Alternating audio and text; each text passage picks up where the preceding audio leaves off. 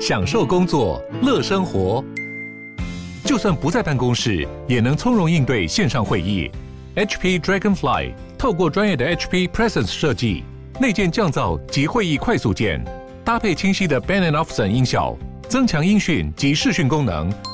HP Dragonfly 顶级商务笔电，采用 Windows 11专业版，让您在会议中享有最佳的视觉和听觉品质。热门财经议题、即时投资快讯、焦点新闻话题，陈凤欣与您同步掌握。欢迎收听《财经起床号》。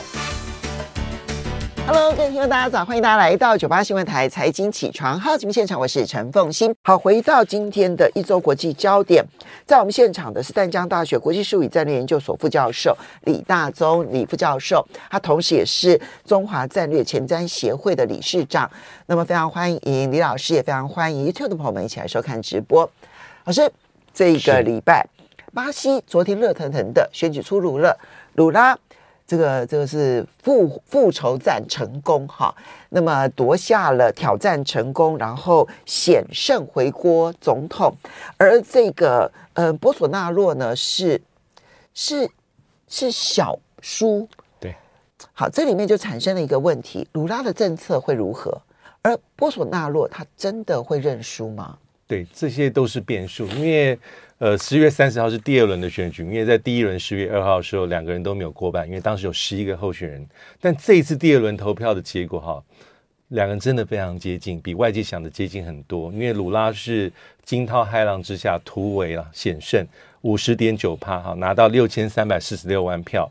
那现任总统波索纳洛哈是四十九点一趴，啊，五千八百二十万票，所以两个人大概只差百分之一点八。这个差距只有两百一十五万票左右，因为在第一轮选举的时候啊，两个人大那时候差五点一三，已经比大家想的接近。当时两个人差距是在六百二十万票左右，嗯，所以这么的接近就会有个变数，就是因为波索纳洛到现在为止他并没有公开讲说我承认败选，至今没有，至今没有承认选举结果，所以这个比较麻烦。虽然呃这个巴西的最高法院已经认证啊鲁拉的赢得选举，而且要明年元旦一月一号就就职总统。但是因为波索纳洛，如果我们有印象的话，他在第一轮大选之前，他所主打的政策就是说，假设他选输，代表巴西选举舞弊有不公，电子计票系统可能有作票的嫌疑。他不是说他选输，哎，他说他如果拿到没有拿到百分之六十的票的话，对。对那就是有作票，有这实在是很匪夷所思，因为他是现任的总统，也当了四年，而且老实说，从巴西在一九九六年实行这个电子计票系统，其实大部分的这个国际社会，还有巴西自己自己内部的政党，从来没有去质疑说有坐票嫌疑，但是这已经埋下伏笔，而且这一次真的选的比预期来说近的很多，因为在选前大概两三天前，还有巴西还有两个很重要的民调，一个民调是说鲁拉还可以赢百分之五到六。但有一个民调比较特别啊，这是大概十月二十八号做的，是呃波索纳洛超前百分之大概零点二、零点三，所以这个选举的结果，在这个从选前最后两份民调，其实鹿死谁手是完全不知道。那最后这结果出炉，我觉得就要看波索纳洛他的一个动作。如果他是很乖乖的，就是说我承认败选，我恭喜鲁拉，就像一般所有的民主国家这样做法，可能未来的个短期的政治动荡会比较少。但是如果他一直没有这动作，因为我们看这一两这过去二十四小时新闻，已经有一些波索纳洛支持者准备要发动示威，嗯，他认为这个投票计票还是有问题，所以比较麻烦。但我们知道鲁拉其实他是政坛的老手，因为他已经七十七岁，他最早是哈八九年选过。九四年、九八年三次选失败，一直到二零零二年才成功，然后中间又连任一次，二零这个零六年，嗯，所以这次应该是他至少第六度参选总统。他是二零零二年一直当到二零一零年，对，所以他当过八年的总统。所以他下台之后，然后现在再回国，下台在十一二年之后回国，所以他现在已经是七十七岁。因为他的背景比较特别啊，他这个教育程度大概只有小学，嗯，他是工人之子啊，自己也是工人。那所以他的整个意识形态，其实这两位选呃这个人物都是有民粹。一个是偏左，一个偏右。那 鲁拉，鲁拉就是一个工人阶级出身，所以他当时啊，所以由他过去执政两任，大家可以看出他的政策的导向，他是比较注重工人阶级的利益，嗯，社会福利，要对富人征税，反对国营企业私有化，在贴推动什么零饥饿计划。的确，在他担任总统那两任的过程当中，其实天时地利人和，巴西的这个每年平均的经济成长率是四点五帕，GDP 还翻倍。嗯，所以这一次他的大选的主轴就是要让大家回到过去，他学拜登啊，回到美好的过美好的未来。他那八年其实巴西的经济是非常是非常的好的，对，当然那个是大环境，大环境，对。对，因为你只要回到二零零二年一直到二零一零年，当呃，金融海啸其实有受到很大的影响。对，可是全世界金融海啸的时候，原物料价格是上涨的，对巴西，所以对巴西也是好的。所以整个二零零二年一直到二零零九年是一个原物料的大行情时代。是，所以在这样的基础之下，它的表现好，其实有大国际大环境的助长的因素在。那他就拿这个来攻击现任的这个波索纳洛，因为波索纳洛就任这四年其实惊涛骇浪，因为还有疫情的侵扰。嗯，但是不能说他没有责任，因为巴西是全球啊除了美国之外，因为确诊死亡人数第二高的国家。我们看到最后几天啊，在最后一次电视辩论会里面，其实这个鲁拉一直在咬着波索纳洛的政绩，主要就是经济的表现。嗯，还有他说哈，你看我们的经济表现这么差，防疫这么的差。那你也不调基本工资，那我们薪资的所得已经被这几年通膨给吃掉，嗯、所以这也逼迫着呃现任总统博索纳罗说他他假设连任，马上在明年要调这个基本薪资，要从两百二十九块美金每个月调到二六五块美金，但是从台币七千四调到台币八千五百块，幅度很大，幅度很大。但是反对党还有个媒体就批评说，你假设有这样调薪基本工资的这个这个。这个这个念头跟计划，其实你并没有在财政预算里面看到政府有任何的一个变脸，嗯嗯、但是在经济表现方面，其实，在最后一次这个两人的电视辩论会里面，两个人攻防的一个最重要的重点。这样听起来的话呢，第一个当然波索纳洛到底认不认输这件事情是巴西会不会有内乱的一个重要的指标，对啊。那可是第二个，如果鲁呃鲁拉能够顺利的开始展开执政的话。他大幅调高薪资也在所难免，因为波索诺瓦都都已经讲到这么高了，对，那你这边就必须要可能实际做的会比波索纳罗所承诺的还要来得高，加码，所以他调高薪资这件事情恐怕是势必对势必要做的，对。但是问题是，它很容易就出现工资通膨的螺旋循环哦，是，是就工资上涨就让通膨更严重，然后通膨更严重就必须要涨更多的工资，对。这个螺旋循环是有可能会出现的，是有可能。呃，因为现在外界都在看说，尼鲁拉，你这个应该讲第三次回国之后，你的政策导向是什么？嗯，那目前并没有很明朗，但是应该不脱这些基本的逻辑。嗯，呃，注重求人要讨基本的工资，但是还是有些隐忧在里面。那巴西这一次哈，因为是这个左派民粹鲁拉上台，所以也。印证这几年，其实拉美国家有一些向左转这个氛围，嗯，嗯啊，包括墨西哥、哥伦比亚、智利、秘鲁啊，这巴西是又一次新的一个浪潮，嗯，所以这样的政策其实当然也对美国产生一定程度的压力，美国也是非常的关注，嗯，但唯一鲁拉的政策，美国会比较 OK 的地方是环保，环保，呃，气候变迁，还有把这个。雨林的保护，那这一点其实哈，我们一直说，其实鲁拉为什么这次赢得这么惊险？因为很多人说波索纳洛不要小看他，因为他是步步紧逼。今年五月份的时候，他是输鲁拉二十个百分点，到大选前第一阶段九十趴以内。对，到第一轮只输到五帕多，在最后只差一帕多。他整个选举的动能其实掌握在现任总统波索纳罗身上。嗯、很多人说，其实跟他们两个人的选民的基础有关。因为鲁拉是工人出身，但是这个工业的表现，在过去巴西这几年当中，它是下滑的。哦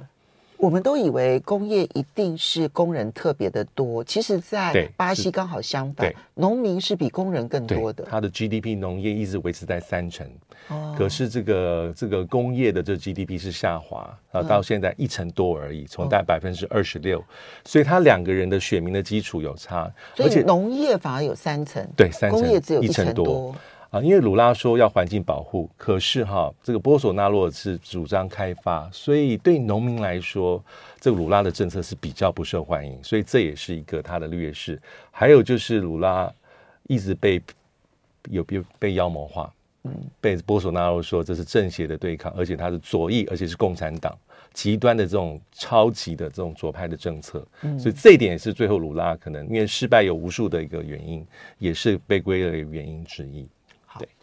所以他对美国来讲，一则喜一则忧啦。喜的部分是波索纳罗终究终究跟拜登不对盘嘛，哈，当着拜登的面说我不承认你们美国的选举结果，我认为应该是川普哈，这个他丢掉一个眼中刺。另外一个其实就是亚马逊雨林开发的问题，鲁拉是会跟拜登合作的。但是他的左倾的这一些所有的政策，他继续的会支持，可能包括了委内瑞拉，包括了古巴，还有联合可能哥伦比亚这一连串的这一个朝向左转的这一些这个中南美洲的国家的话，跟美国对抗的态势会更加的明显。还有一个是俄乌战争的立场，对，鲁拉其实也是比较认为是被呃俄罗斯是被挑衅起来的，对，认为说这个乌克兰有一部分的责任要自己要负。嗯，对，所以这些都是变数，对美国来说。他说，俄罗斯不应该侵略乌克兰，但是乌克兰也并不无辜，不，并不完全无辜。对，对他，他这一段话真的是很经典，让泽连斯基非常恼怒。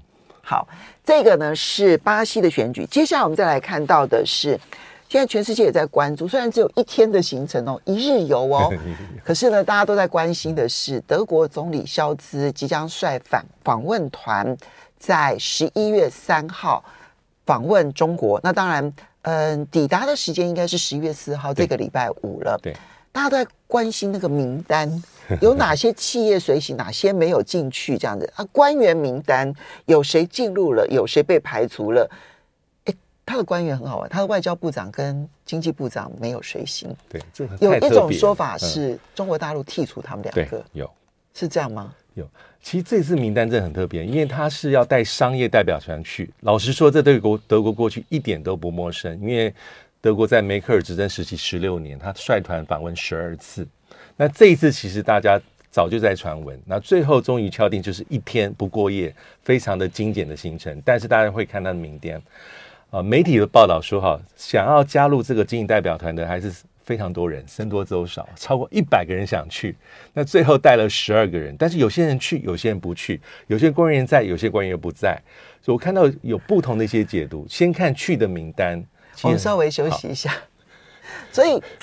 到底不去的原因是什么呢？是被排除还是自己不想去呢？我们休息一下，马上回。欢迎大家回到九八新闻台财经起床号节目现场，我是陈凤欣。在我们现场的是淡江大学国际事务与战略研究所副教授李大中李副教授，也非常欢迎 YouTube 的朋友们一起收看直播。李老师，好，我们来看这个代表团的名单。德国媒体自己说要申请的超过一百人，好，但实际上面给的名单只给十二个名额，对，所以名额是很少的，对，看起来有僧多粥少的问题。那谁能上，谁不能上？是德国这边筛选呢，还是中国大陆筛选呢，还是自己主动呢？外界的传闻就非常多了。对，呃，因为像是比如说福斯哈，福斯的他的讲法，现在的执行长讲法是说，他受到总理肖兹的邀请，所以他很乐意去，而且他说我们三年没有直接的交流，好，这个中国大陆太重要，介于地缘经济，他有他的，他有他的一些讲法，所以我想应该都有，就是。嗯很多人想要申请，但是萧兹应该也有挑选。但这个名单，我想中国大陆可能也有一些它的影响力在。嗯，这两个应该综合。那去的人还有包括像西门子啊、德意志银行，还有在德国很重要的巴斯夫啊，这个巴斯夫的公司的执行董事会的主席，呃，德国医药公司的创始人 B N W，啊，还有包括像是拜耳，还有运动大品牌啊阿阿迪达斯，但零零总总大概有十二个人。这里面有一个。公司很有趣，是 B N T 呃，这个这个 B N T 是呃 Biotech，就是就是我们买的那一个那个疫苗有没有？对的那一个创始的那一个公司 B N T 对所以大家就在猜说，那因为 B N T 不是跟上海复兴合作嘛？然后上海复兴是大中华地区的总代理嘛？可是到目前为止，中国大陆并没有核准 B N T 嘛？这跟他的动态清零有关，嗯、所以大家就在猜说，哎，那你现在让 BNT 来，是不是意味着 可能会有突破？这也是一个观察点。是，这非常有趣。嗯，那至于没有出席的名单哈，也有一些有些公开的讲法，比如说像宾士的 CEO，他是说时间无法配合啊，诸如此类，还包括一个工业这个这个重要的这个克鲁伯集团。啊，还有包括德国海运的这个大公司大厂，呃，赫伯罗特，还有包括德国邮政公司的总裁。那德国航运公司跟德国邮政公司，其实他在二零一九年，因为上次德国总理带队去已经是二零一九年，其实他们上次都有去，但这一次为什么没有在团里面？其实大家不太知道背后的真正原因是什么。但毕竟是僧多粥少，而且就一天的行程。嗯，但肖兹这个动作是有象征意义跟实质意义的，因为他等于是在欧盟大国里面开了第一枪，G7 里面的第一枪。但是他的确不是呃这个二十大之后是第一个去的外国领导者，但这个对德国来讲很重要。所以看起来哦，肖兹现在要做的比较像是仿效过去在梅克尔执政时期的这种对中比较务实、比较中庸的一个路线。但是他内部受到压力，外部也受到一些施压，主要是美这个上礼拜提到，目前德国的这个大这个联合政府，嗯，除了社民党肖兹所带领的之外，他绿党的力量很大，嗯，自民党力量很大，而且重要的一些位置，包括外长都是旗帜鲜明，包括副总理兼经济部长，这些人其实把俄罗斯跟中国大陆是相提并论。嗯，所以我们看到一个有一些有趣的一些一些事情，指标。指标，呃，比如说在这个呃这个今年呃在这九月二十一号的时候啊，这个德国的这个副总理兼经济部长哈贝克绿党，因为他一直想要说我们要跟中国大陆做脱钩，所以他当时有开一个呃这个线上的会议啊，是邀集了德国的企业跟中小企业，在当时他所要做的就是要解释一些政策。往脱钩的方向前进。在当时的会议里面，我们看到德国的中小企业联合会的主席耶格，他当场讲说，脱钩是错误的，嗯，会损害我们德国利益。因为德国的企业跟台湾很像，中小型企业是撑起半天天。嗯，他说，如果哈要按照当时这个。德国的副总理兼这个呃这个这个经济部长所推动的政策啊，比如说不再为联邦政府不再为对中国投资以及对中国出口的这个企业进行担保，而且要做更严格的这个投资的审核的话，他说德国企业会倒一片。嗯，会让德国企业毫无竞争能力，所以最后因为这些人的反弹，所以让这个政策暂时 hold 住。但是由此可见，在目前在联合政府里面，包括外长啊贝尔伯克，还刚讲的副总理兼财这个经济部部的部长，他们都是非常的对中强硬派。而这里面你看到的是，他之所以呃把那个所有严格审查，就对中国大陆的投资严格审查，而且不给予担保的这件事情暂时搁置的原因，是因为他们的中小企业联合会大反弹。大反弹，对。那中小企业他们在呃德国有九十万个会员，对。所以这个大反弹政治压力太大了，对。所以他们只好搁置。对。那你。可是它不是大企业哦。刚刚我们看排出来的名单还都是大企业，大企业在中国大陆的投资已经非常的多了，对。不对？哈，那现在是中小企业都大反弹，你就可以想象得到，对消资而言，大企业巴斯夫今年还投资了相当大的一个金额，然后今年上半年德国在中国大陆的投资超过一百亿美元，是创了新高纪录，你就可以看出来德国的大企业依赖中国市场。中小企业也依赖，对、啊，而且中小企业的反弹反而更强，因为大企业还可以分区布局，布局，对。可是中小企业是离不开的，所以消资的转向，我觉得跟那一场会议当中中小企业的表态有关。对，而且中小企业这个刚刚讲联合会议主席说，他说没有问题啊，你要去分散资产，就增加对其他地方投资，但是你不要拿已经在中国大陆投资设厂这些中小企业开刀。他说：“这个是非常的不道德，而且是错误的道路。就你奖励我们到别的地方投资嘛？那你干嘛惩罚我们过去的投资？嗯，而且现在就是因为德国的经济前景不明，也有衰退的风险，加上俄乌战争，还有高通膨，所以这个我觉得还是肖子想的是一个很实务的重点。因为我们都知道，呃，过去六年来，其实中国大陆就是他德国最大的贸易伙伴。嗯，那去年的双边贸易额是八千两百八十亿美金，是第一次突破八千亿美金。”那二零二一年，中国是欧盟的第一大贸易伙伴，欧盟是中国的第二大贸易伙伴。那德国在这里面是扮演最举足轻重的角色，所以肖斯这次做的是有点独排众议，而且他身为内阁，对不对？德国总理内阁之首，包括我们之前上礼拜所谈到的汉堡港，这个这个。陆这个中资啊，中远陆陆这个陆中远海运也确定了，嗯、但是它的比例是从三十五趴下降到二十四点九。对，那萧兹这这也是他独排众议，他说这个就是一个跟经营权无关，主权也无关。嗯，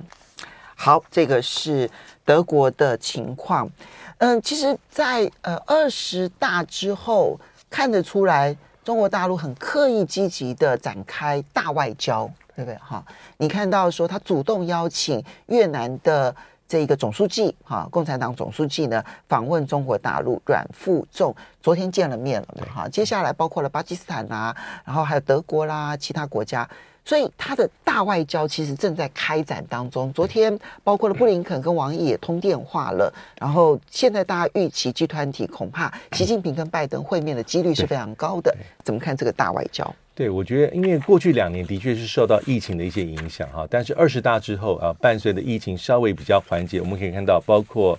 呃这个阮富仲。啊，因为他是这个呃，这个越南的这个领导者，越共总书记第三度之后，啊，去年一月就任之后第一次访问中国大陆。接下来是巴基斯坦总理沙利夫，十一月一号马上现在进行式。坦桑尼亚的这个女总统哈桑女士是十一月二号到十一月四号，她基本上是在二十大之后首位访问中国大陆的非洲国家元首。嗯，那其实我们回忆一下，二零一三年当时习近平就任国家主席之后，首次外外访对象之一也是所谓的这坦桑尼亚。嗯，就德国总理肖兹十一月四号，他已经不是二十大之后第一位访问中国大陆的外国领导者，而且他们在公布阮富仲啊，还有包括了巴基斯坦总理夏利夫啊，他们到中国大陆去访问的时候，他们都主动的说。这是应中国邀请，是中国大陆自己说哦，我们邀请他们来的。对，这是非常特别。对对。但是感觉德国总理哈，这个肖兹去中国大陆，感觉德国的主动性应该比较强一些，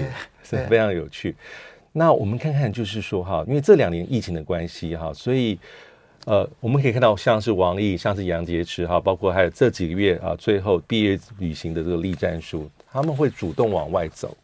但是外国领导者来中国大陆，其实一直到今年七月二十六号，嗯、印尼总统佐科威访问北京之后，才慢慢的解禁哦。没错，那也包括习近平的出访，其实有非常鲜明的一个对比。我们看疫情前后的差距。假设从二零一三年开始看的话，当年统计一下，习近平访问外国十四国，哦，可以看出个特色，就是几乎每一年都会去俄罗斯。OK，那。习近平会定期参加像是几个重要的场合，多边的 G20 峰会、金砖国家峰会，还有上合组织的峰会，习近平会去。在疫情之前，二零一三年出访十四国。二零一四年，习近平出访二十国；二零一五年十五国，而且俄罗斯去了两次；二零一三年也是去了两次；二零一六年十六国啊，这一年没有去俄罗斯；二零一七年八国；二零一八年十三国。在疫情爆发之前的二零一九年，习近平还出访了十三国，当然包括一次中间是技术这个中转西班牙，但是他非常的密集。但从疫情爆发之后，二零二零年就是一个转折点，他当年只去了缅甸年初。嗯，严格来说还不算疫情，因为那时候疫情还没爆发。对，一月十七、十八。对，到了二零二一年一整年，习近平是没有出访的。嗯，到了二零二二年，就是今年哈，在二十大之前，其实大家印象很深，他出去两个国家，哈萨克跟乌兹别克。嗯，哈萨克国事访问，乌兹别克主要是因为参加上合组织的元首峰会。嗯，但是从二十大之后，慢慢慢慢的，习近平这个元首出访。应该就恢复常态，因为已经很很明显可以看到，他要去聚团体。如果以过去的例子来讲的话，应该就是十几国起跳，对对，对对？十几国会起跳，对，所以他会只有一个二零一七年那时候，显然是因为十九大的关系，对，对 少了一些，对，所以比较少八国，对，那不然的话，原则上都十几国起跳，没错。那习近平最次最后一次出访美国，已经要回到五年前了，二零一七年四月。海湖庄园峰会非正式的这个峰会跟川普之后就没有了。嗯，那跟中国大陆领导者，所以这一次能不能集团的碰面，也是个观察的重点。所以我们稍微休息一下，我们来看集团体习拜会会不会？马上回，欢迎大家回到九八新闻台财经起床号节目现场，我是陈凤欣。在我们现场的是淡江大学国际术语战略研究所副教授李大宗李副教授，也非常欢迎 YouTube 的朋友们一起来收看直播。好，刚刚提到了中国大陆的大外交，接下来其实我们就必须要来看习拜会不会。那么在 G 团体其实也很快，就是这个月十一月十五号到十六号，在印尼的巴厘岛啊，这个。这个嗯 G 团体高峰会，而且它是有一连串的在亚洲的会议，因为有 APEC 的会议也在亚洲嘛，然后当然还有包括了东协峰会。对，拜登确定出席 G 团体那习近平到现在没有宣布他是否出席 G20，但是因为昨天王毅跟布林肯。通电话，而且电话的内容似乎显现双方有意在更进一步的在集团体当中彼此之间交换意见，所以现在习拜会不会特别的受瞩目了？对，习拜会目前看起来还是有些希望的啊，因为在过去两三礼拜里面有各式不同的讯息，有一开始比较悲观啊，主要可能是认为氛围不够，还有这十月初到现在，拜登还是在做刚讲的经济这个科技的封锁、科技的保护主义。但是在十月三十一号，王毅跟布林肯通话啊，根据双方所透露的讯息，应该还是比较正面的。那这个国务院的发言人最才刚讲说哈，通话七十分钟啊，非常有建设性，而且不排除在集团里之前。两个人随时，他说他是说，呃，假设哈，这个王毅愿意通话，他们很愿意再再一次通话。我觉得有在铺成这个可以见面氛围，因为拜登的行程是在十月二十八号，白宫已经宣布他要去的是，呃，这个先去埃及了，这个呃联合国气候变迁二十七次缔约方会议 COP twenty seven，那东协峰会、东亚峰会，然后巴厘岛的这个集团里峰会。至于 APEC 这个行程是让贺锦丽出访副总统，因为拜登有自己家里的一些。要事哈，所以不能去。但是对习近平来说，其实中国大陆到目前为止都是这个大概是用无可奉告，大概是用这样的方法来回应所谓的外界的一些一些一些揣测。但是也是有些正面讯息，在过去几天里面。比如说，媒体注意到，在十月二十六号，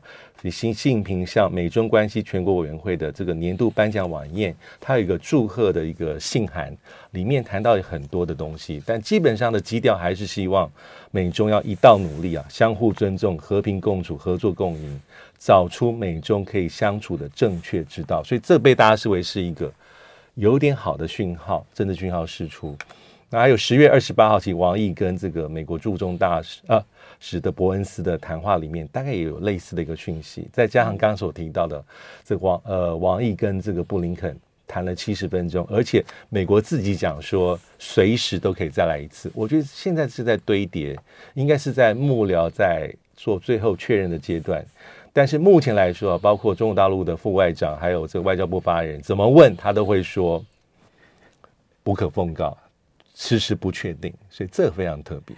其实他们这种中美通话哦，常常就是这样。他如果出来讲说是他们今天讲的是富有成效的通话，表示我们大家彼此之间是有一定程度的共识，所以有成绩嘛，对不对？哈，他如果讲说说呢，双方呢非常坦诚的交流，就是吵，哎，就是吵架了，就吵架了。对，那这一次没有讲到说坦坦率的交流啦，什么之类，没有这样的话，然后讲的是说富有成效的通话。所以，嗯，双方正在堆叠善意啦，我们可以这样讲，还是有机会了。嗯，对，现在看起来有比上两个礼拜乐观一些些。对，好，不过最后我们要来看一下，就是沙乌地阿拉伯这边宣布了，就是习近平即将出访沙乌地阿拉伯。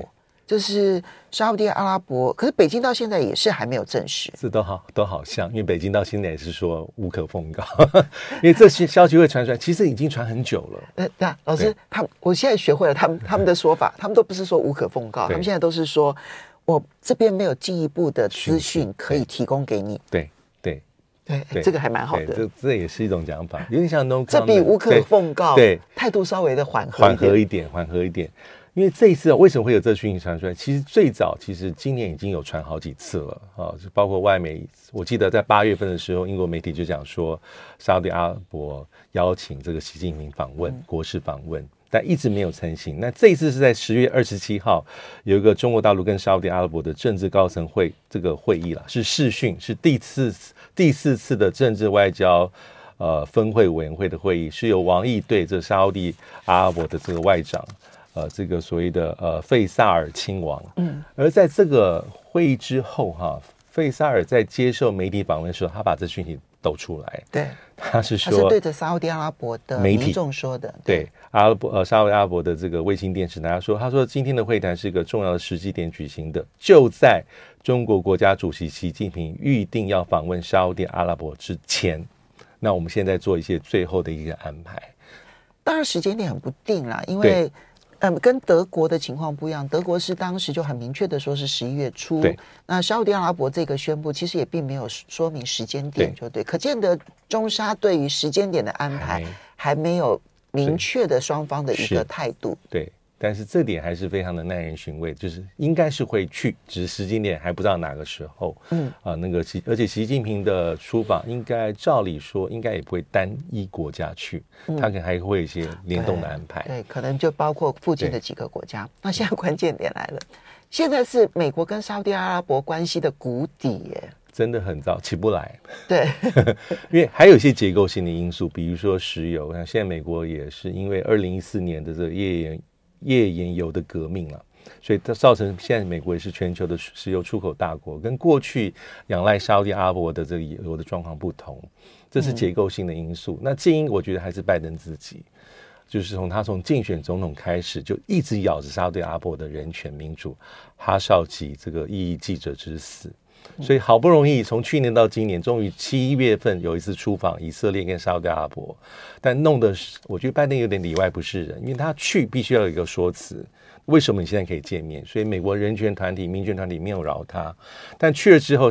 拜登一直对外面强调说，我见了这哈这个沙特阿拉伯的王储穆罕默德，我我还是有讲这个人权议题哦，我没有不提，但是拜登最想要拿到的东西，在七月这次见面里面。沙乌地阿拉伯都没有同意。你也从俄乌战争之后，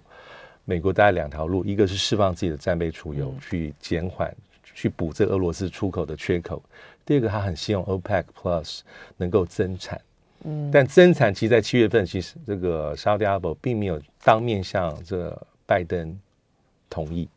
并没有让步，反而是在十月初，呃，没有多久之前，他还宣布增产，十一月开始每。每天两百万桶，但实际在增产在九十几万桶，嗯，所以这一点其实也让这个这个是静音了。就是当这个 OPEC Plus 增产之后，其实美国拜登政府是非常跳脚的，他认为他的努力是失败的。我觉得现在回想起来，当时拜登呢七月份访问沙乌地阿拉伯的时候，双方显然有极大的认知差距。拜登觉得我只要来了，就是给你面子了。可是呢，我记得当时啊，有很多的外国媒体翻译了沙乌地阿拉伯当地的媒体的报道，对，他们的报道都认为说，这个拜登是来赔罪的，嗯，是来道歉的。嗯、你来刚好。就，就是你来只是抵消了你之前对我们的侮辱，对，所以你是来道歉的，你是赔罪之礼。可是呢，对于拜登而言，他觉得我来就对你是一个莫大的一个 favor 了。那我觉得双方如果有这么大的差距的一个认知，我可以想象他们在对谈的时候恐怕是非常不同调的。虽然不至于不欢而散，但是拜登显然没有让这个王储觉得你对我有够尊重，而拜登不觉得他需要尊重这个王储。对，所以才会后来有这一个，就是刻意要在。美国的其中选举之前增产呃减产两百万桶这个动作，对，这这个这个这个减产动作对拜登是很伤的，因为他努力了这么久，嗯、所以我们如果从当时哈这个呃减产动作一出来之后，白宫官员的反应其实非常直接，他认为这是他说直接讲 OPEC Plus 短视近利，其实里面指的就是沙乌地阿拉伯等国家，嗯，嗯到现在为止，这个我觉得这个利益很难以很轻易的化解，我觉得。到目前为止，美国没有去检讨他们是不是真的不理解沙乌地阿拉伯这个国家。对，好的，时间的关系，我们要非常谢谢李大宗李老师。